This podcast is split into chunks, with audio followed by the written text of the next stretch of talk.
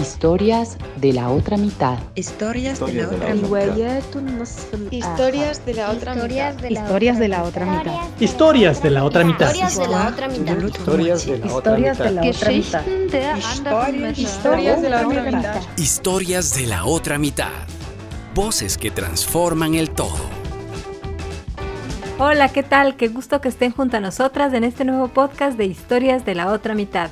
Soy Jimena Vaca y les doy la bienvenida en compañía de Cristina Rendón. Nos alegra mucho saber que nos escuchan semana a semana. Les recuerdo que sus comentarios son bienvenidos y pueden comunicarse con nosotras escribiendo a info arroba historias la otra. Hola Cris, ¿qué tal? ¿Cómo estás? Y bienvenida también nuestra invitada del día de hoy. ¿Quién nos acompaña esta vez, Cris? Hola Jime, hoy queremos dar la bienvenida a Paola Durango. Ella es máster en Ciencias de la Ecología Tropical y en Desarrollo Rural Sustentable. También estudió Economía y Ciencias Políticas en la Universidad de Arizona, ha realizado varias consultorías y coordinación de proyectos ambientales y de conservación y es especialista en cacao orgánico y sus derivados. Actualmente acopia cacao para la empresa chocolatera inglesa Ombar y lidera Muyu Cacao, un proyecto de producción de chocolate orgánico en Ecuador. Hola Pao, bienvenida a Historias de la Otra Mitad. Hola Cris y Jime, gracias por la invitación. Gracias a ti por aceptar y acompañarnos en este tema que va a estar súper chévere. Para comenzar, todavía no vamos a entrar en el chocolate, pero queremos conversar de música. ¿Podrías contarnos cuál es tu disco favorito? Ay, es una pregunta difícil. A ver, me encanta un disco de Ray Barreto que se llama La Fuerza Gigante. De jazz me gusta mucho Charles Mingus, algunos de sus discos y de compositores ecuatorianos. Me gusta lo que hace el Alex Alvear, su álbum Equinoxial, que también es muy chévere. Hay un montón de música que me gusta y como me toca viajar un montón, también manejar un montón a las fincas, me toca buscarme música todo el tiempo para estar entretenida también en estos viajes largos. Sí, la música es excelente compañía y el podcast también te puede acompañar en esas largas travesías. Verdad, verdad. Y bueno, ahora quisiéramos saber más de tu vida, tu profesión. Entonces quería pedirte que nos cuentes cómo fue el paso de economía y ciencias políticas a desarrollo sustentable y ecología tropical. Yo cuando entré a economía tenía como una idea más de estudiar macroeconomía, un poco más de desarrollo, temas rurales, pero las clases casi siempre se enfocaron en microeconomía y cuestiones administrativas de empresas y la verdad es que me aburrió así totalmente. Y el último año tuve la oportunidad de coger clases en ecología y me di cuenta que se podía hacer ahí una unión interesante entre esta idea de manejo de recursos naturales de una manera sostenible. De alguna manera te da una base la economía, ¿no? Como para hacer eh, valoraciones ambientales, y, y, por otro lado, la ecología te da este conocimiento de cómo funcionan los ecosistemas. Por ahí fui encontrando mi camino. Bueno, y antes de continuar con la conversación, queremos compartir un poco de la vida de Vandana Shiva. Ella es ecofeminista, física, filósofa y escritora india. La otra mitad en la historia es presentado por CRM Representaciones, soluciones en acabados de construcción. Vandana Shiva nació en India en 1952.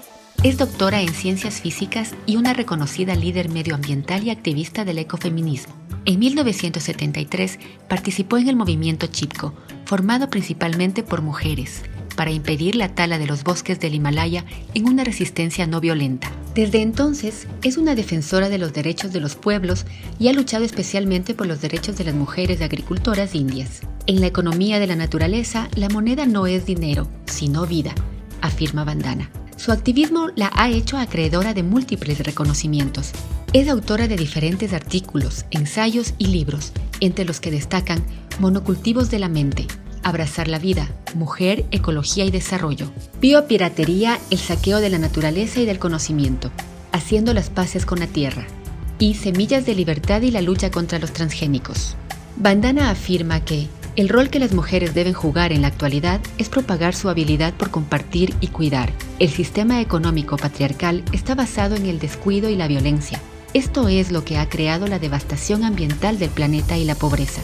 Tenemos que pasar del descuido al compartir, al cuidado y al amor, y es ahí donde las mujeres se convierten en maestras. O tenemos un futuro en el que las mujeres lideren el camino para hacer las paces con la tierra, o no tendremos un futuro humano en absoluto, asevera Vandana Shiva. ¿Y qué opinas, Pau, de, de Bandana y este tema del ecofeminismo? La primera vez que conocí de Bandana fue a través de un documental sobre todo el conflicto que creó Monsanto en una comunidad de la India, porque empezaron a comercializar semillas transgénicas de distintos cereales. Y estas semillas transgénicas te aseguraban tener una buena cosecha, pero no eran fértiles. Entonces, al siguiente año tenían que volver a comprar las semillas. Y esto, de alguna manera, lo que causó fue que, por un lado, los productores tuviesen que cada año tener el dinero suficiente para comprar estas semillas y, por otro lado, que iban perdiendo la diversidad, las semillas que localmente se cultivaban y que se cultivaban también ancestralmente. Entonces, la gente empezó a caer en un ciclo de, primero, no tener el dinero para acceder a estas semillas súper productivas. Segundo, de ir perdiendo ese material genético y en una depresión también, de no poder hacer sostenibles sus cultivos. De hecho, en ese documental se mencionaba que varios de los productores se suicidaron después de un par de años porque no encontraban una manera de seguir manteniendo a sus familias y la productividad en sus tierras. Entonces sí me impactó un montón el documental y el trabajo que Bandana estaba haciendo de rescatar estas semillas ancestrales y promover el cultivo de esas semillas. De alguna manera, no sé si es atacar la palabra correcta, pero disminuir la presencia de estas transnacionales como Monsanto. Sí, considero que estos aportes del activismo de Bandana Shiva han dejado importantes resultados y aquí en el Ecuador, por ejemplo, y en varios países está la red de guardianes de semillas, que es una iniciativa muy interesante porque conecta a las familias que protegen la agrobiodiversidad y promueven sistemas regenerativos. Ellos tienen una excelente plataforma educativa que se llama Madre Semilla, me parece, y están orientados a que aprendamos a construir un mundo sostenible en armonía con la naturaleza. Entonces confirmamos que esto de proteger las semillas y la riqueza biogenética es clave. Y creo que es más beneficioso también, siempre, ¿no? Ecológicamente, biológicamente, que sean semillas que son que se dan naturalmente en el lugar y no fuera, ¿no?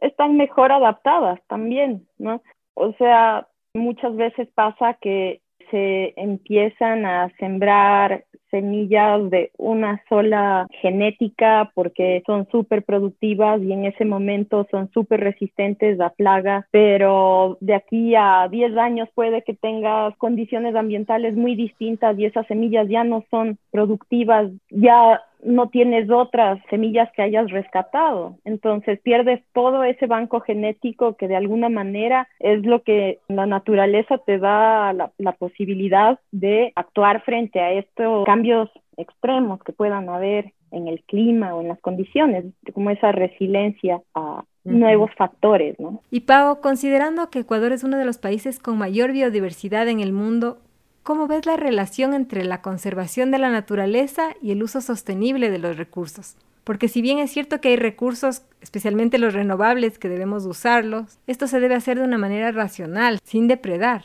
O sea, justo uno de los temas que a mí no me convencían en, en mis estudios de la economía es que todo va enfocado a maximizar ganancias y a reducir costos y a ser más productivos a un menor costo.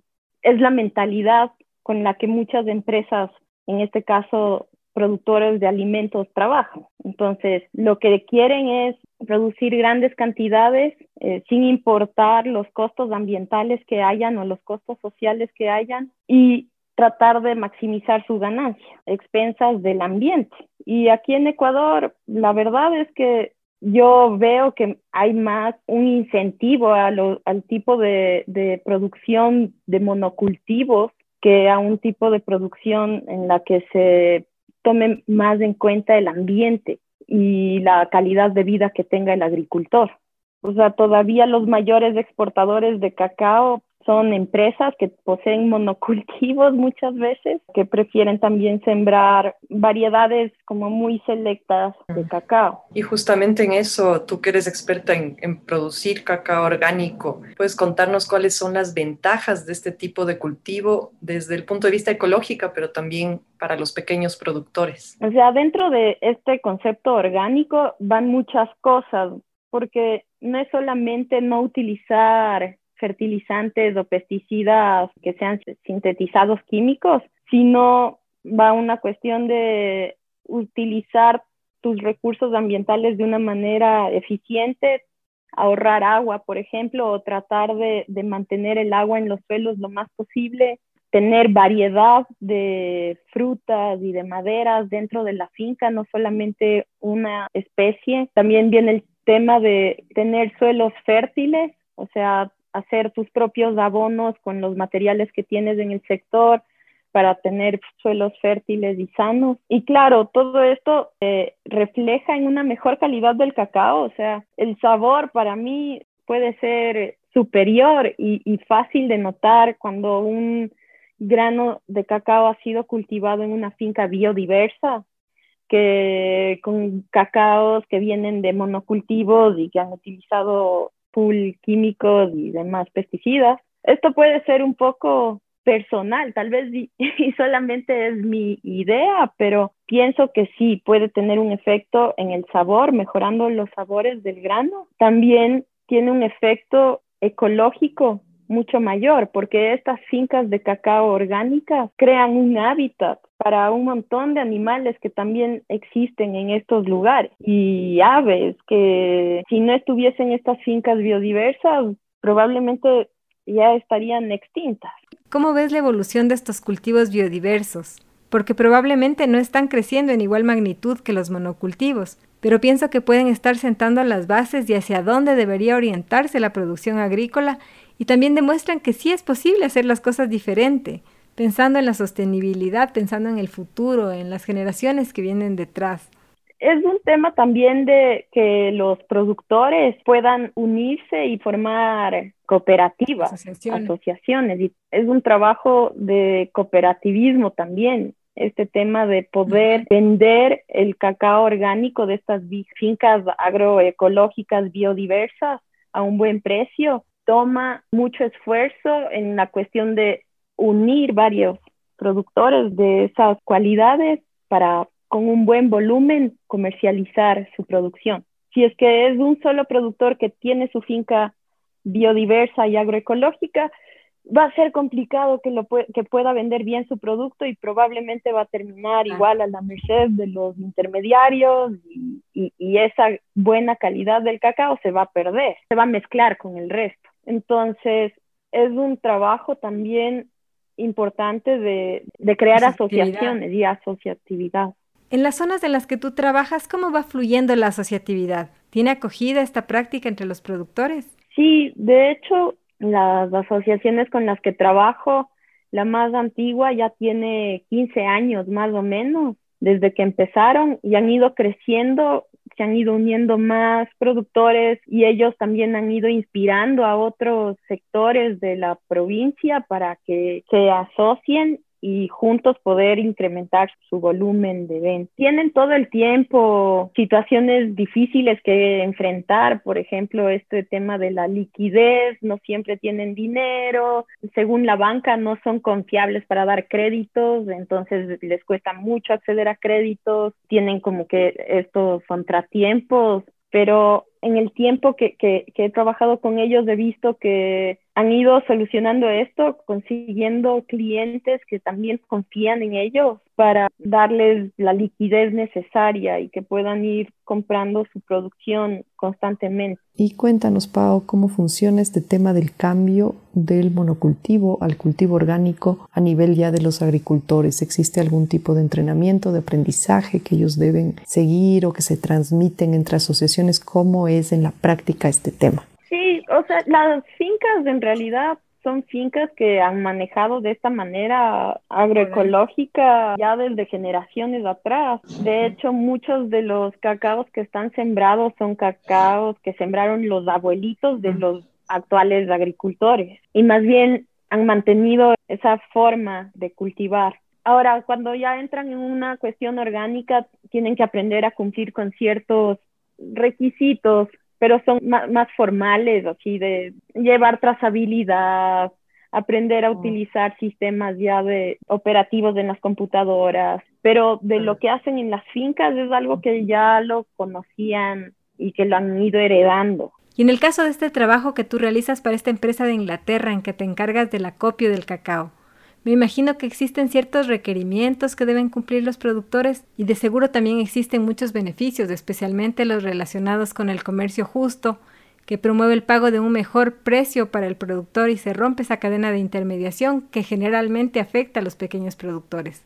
Sí, justo el, eh, lo que buscamos es comprar directamente a las asociaciones para cortar con tantos intermediarios que finalmente se quedan con la mayor tajada y el productor recibe la menor parte. Entonces intentamos que al menos un 60% de lo que se paga vaya directo al productor. Igual, o sea, igual es las condiciones de vida de los productores y los ingresos que reciben probablemente siguen siendo escasos. Realmente el poder cambiar de solamente vender la materia prima a un producto con un valor agregado sería lo ideal sería como a lo que se debe ir proyectando, pero actualmente lo que buscamos hacer en todo caso es cortar tantos intermediarios, pagar un precio mucho más alto que el mercado internacional. Estamos pagando probablemente el doble de lo que se paga en el mercado internacional. Retribuir al agricultor por su esfuerzo en el campo, que no es un trabajo fácil, ¿no? Claro, el trabajo agrícola es arduo y como decías requiere mucha paciencia y también cuidado, ese conocimiento de la tierra. Más adelante te vamos a pedir que conversemos de esto en detalle, pero ahora queremos dar paso a una producción especial que reseña el origen del chocolate, en la voz de Pedro Díaz a quien agradecemos por su locución. Les invito a escucharla. La otra mitad en la historia es presentado por CRM Representaciones, soluciones en acabados de construcción. Se dice que el chocolate se descubrió accidentalmente hace más de 3.000 años, cuando indígenas de América Central que producían cerveza con la pulpa de las vainas de cacao empezaron a utilizar los desechos del proceso para preparar una bebida amarga, que terminó siendo muy apreciada por la comunidad y con la que se celebraban ocasiones especiales, como matrimonios y nacimientos. La leyenda cuenta que en México precolombino, el dios Quetzalcoatl regaló a los humanos el árbol de cacao, mismo que años después se nombraría científicamente como Teobroma cacao, que en griego significa alimento de los dioses. Pero una investigación arqueológica lanza nuevos datos a la historia de este fruto y sugiere que el lugar de origen del cacao es Ecuador, ya que se encontraron cerámicas con restos de cacao en la selva amazónica que datan de 3.300 años antes de Cristo. Con esto se concluye que en este territorio se ha cultivado esta fruta desde hace más de 5.000 años. La mundialización del cacao comenzó en el siglo XVI, cuando los españoles llevaron la bebida de chocolate a Europa. Más tarde, en 1894, aparecieron las primeras barras en Estados Unidos, tal como las conocemos hoy en día. Cuando sin duda el chocolate se ha convertido en parte esencial de la gastronomía del mundo, y en un acompañante de la vida diaria de sus habitantes.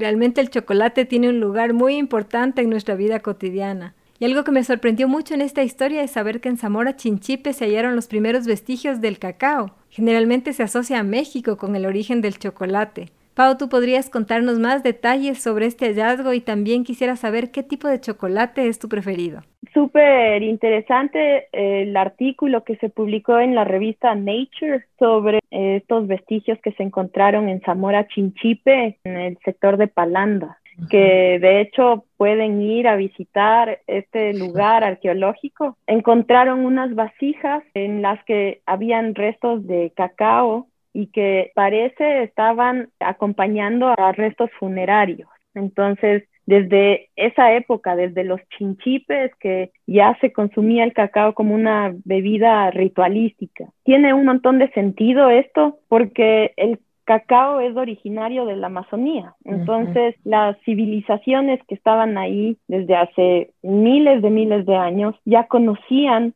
que este grano era súper poderoso en cuestiones de energética y, y, de alimento y que debía acompañar a la gente que se iba al otro mundo para darles ese alimento que iban a necesitar en su viaje. Y claro, la mayoría de gente piensan que el chocolate como tal se lo empezó a consumir en México.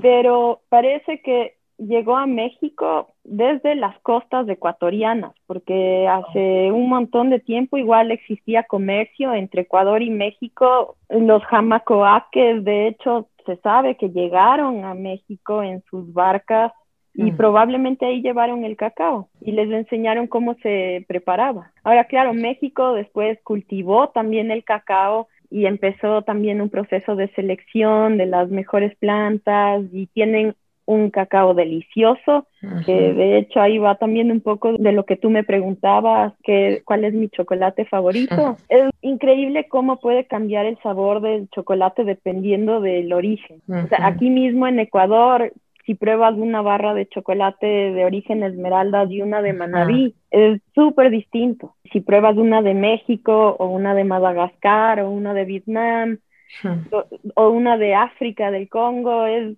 otro, otra experiencia. Sí es triste que acá en Ecuador no tengamos esa oportunidad de probar tantos chocolates de tantos orígenes. Digamos que ha sido más bien reciente este interés por el chocolate, y bueno, ojalá pronto podamos acceder también a otros otras barras de chocolate de otros lados, de otros lugares también. Y yo te quería preguntar cómo nació y qué significa Muyu Cacao. Bueno, Muyu es semilla en quicho y cacao es el nombre náhuatl de la bebida del chocolate. Entonces, lo que quería combinar en el nombre de Muyu Cacao es esta idea de mantener la bebida de chocolate, rescatar esa forma de consumir ancestral del chocolate. La mayoría de chocolates que, que, están disponibles, digamos que son chocolates molidos, son chocolates en barras. Y claro, esa es la forma que los europeos encontraron para consumirlo. Pero la manera ancestral de consumir el chocolate es en bebida. Entonces quería rescatar eso y volver a esos orígenes del consumo del chocolate. ¿Y cómo nació? ¿Cómo nació entonces la, el emprendimiento? Eh, más o menos hace dos años estaba exportando el cacao a Inglaterra y había salido un lote excelente, súper rico, de un sector donde todos los productores tienen variedades locales y ya de generaciones atrás. Y el proceso de post cosecha es muy bien hecho y estaba muy contenta con lo que estaba exportando y fue como, ¿por qué esto no pueden probar los ecuatorianos? Gracias. Como todo se está yendo a Europa. Entonces decidí quedarme, comprar dos de esos quintales y procesarles para hacerlos chocolate molido y luego granulado para que sea más fácil disolverlo en agua. Y eso, ofrecer primero a la familia y después ahí promocionarlo por Facebook, fui a un par de ferias también con el producto y así empezó. Entonces, después de ese lote, me quedé un tiempo sin el chocolate y, pensé como no, si es algo que debo mantener constante, ¿no? hacerlo ya mes a mes, siempre tener ahí una producción. Conseguí también cacao de Manabí, de, delicioso y también de unas variedades súper antiguas o sea, de 80 años o más. Y claro, todo eso también se exporta y decidí quedarnos con un poquito para hacer nuestro chocolate de origen manabí. Qué chévere, y el estilo clásico además, porque es la propuesta es chocolate a la taza, justamente, que es, digo yo, ecuatoriano de las abuelitas, o sea... Sí, es esa idea, como volver a estas prácticas familiares a todos nos traen buenos recuerdos del chocolate, alguna vez que nos tomamos un chocolate caliente con queso, También se toma con espumilla, que yo no había probado, en mi familia no le preparaban con espumilla, pero probé hace poco y es increíble también, excelente receta. Ya quiero. Sí, en este punto del programa yo también tengo antojo de una taza de chocolate caliente. Y quisiera retomar justamente esto de la ruta del cacao. ¿Qué sucede desde que se siembra hasta el momento de la cosecha y el procesamiento para que llegue a nuestros hogares ya transformado en chocolate? Pau, ¿nos puedes describir cómo es este proceso? Es un proceso que requiere mm. paciencia, un montón de paciencia. Mm. Desde que siembras la planta de cacao hasta que ya está en una productividad, digamos, al 100%, van a pasar entre 5 y 7 años. Vas a tener cosechas pequeñas, pero si no tienes suficiente cacao, es difícil fermentarlo.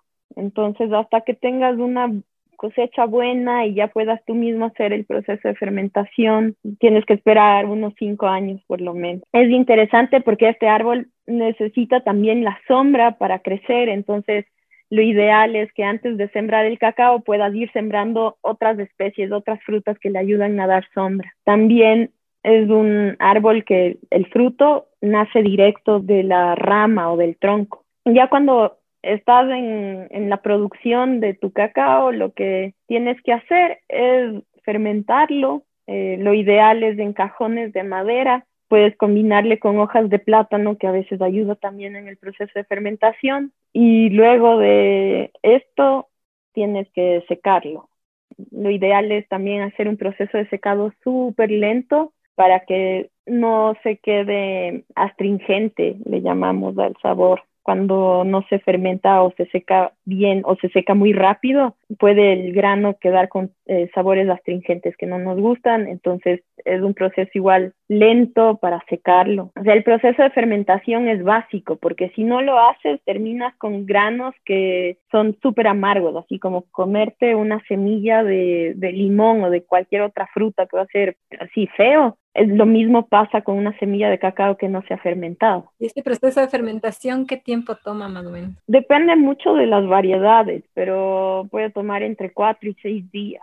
También tienes que mover esa masa de cacao que se está fermentando para que pueda oxigenarse. Tienes ahí procesos más complejos de químicos que van haciendo que cambie el sabor de la semilla. Entonces es súper importante esa parte para tener un buen chocolate. Después de que ya está seco, lo traemos aquí a la fábrica donde producimos el chocolate. Tratamos de mantener el grano de cacao lo más natural posible. Entonces, básicamente lo descascarillamos, lo trituramos y luego entra a un molino de piedra donde está por varias horas hasta que queda en una masa líquida una vez que ya tiene una buena consistencia esa masa, le agregamos un poco de azúcar, si es que necesita un poco más de manteca de cacao, pero eso es todo, no ponemos lecitina, no ponemos nada más eh, adicional al cacao y el azúcar cuando va con azúcar. Y después de eso